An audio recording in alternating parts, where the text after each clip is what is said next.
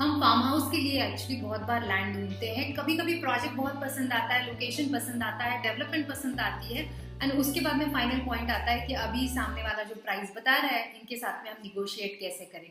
अगर वो दस रुपए कोट कर रहे हैं तो हम उनको आठ रुपए पे कैसे निगोशिएट करें?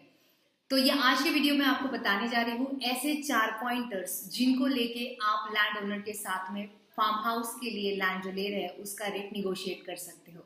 हाय, मेरा नाम रेशमा हाजीते हैं। मैं रियल एस्टेट में लैंड इन्वेस्टमेंट एक्सपर्ट हूँ। पिछले तेरह साल में मैंने साढ़े बारह सौ से अधिक लोगों का लैंड लेने का सपना पूरा किया है। सबसे पहला पॉइंट अगर आप लैंड देख रहे हो, पसंद आ गई है निगोशिएट करना है। पहला होता है कि लोकेशन लोकेशन यानी आपके प्लॉट के लिए डायरेक्ट रोड कनेक्टिविटी है क्या?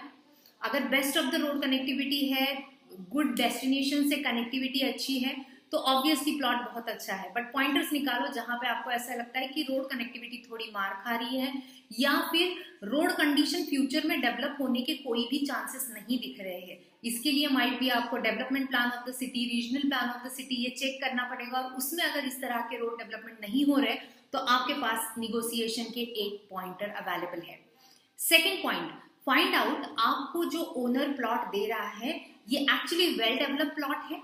वेल डेवलप यानी इसमें पानी इलेक्ट्रिसिटी रोड फेंसिंग ये सब करके प्रॉपरली आपको प्लॉट हैंड ओवर हो रहा है। या ओनर आपको बस चार लोके, चार पॉइंटर्स वो लैंड के दिखा के है वैसी लैंड डायरेक्टली दे रहे पानी इलेक्ट्रिसिटी रोड बाकी सब चीज़ लाना आपकी अगर ज़िम्मेदारी है तो ये एक पॉइंटर आपके लिए निगोसिएशन का हो सकता है। Third pointer for negotiation is maintenance क्या ये सोसाइटी बन रही है? आगे जाके फ्यूचर में अच्छे से मेंटेन होने वाला है?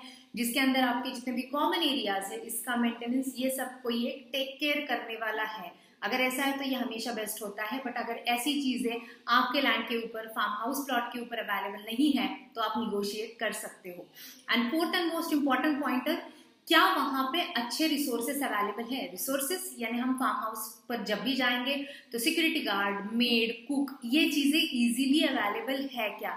अगर ओनर के साइड से ये चीज़ें दी जा रही है तो ये एक्स्ट्रा पर्क्स है। अगर वहाँ पे ऐसा कुछ भी अवेलेबल नहीं है और आपको कोई फुल टाइम रिसोर्स वहाँ पे रखना पड़ सकता है फ्यूचर में तो एक बर्डनाइज कॉस्ट हो सकती है, जिसके लिए आप निगोशिएट कर सकते हो। अगर आप फार्म हाउस के लिए कोई भी लैंड पूना के आसपास देख रहे हो तो we can help you out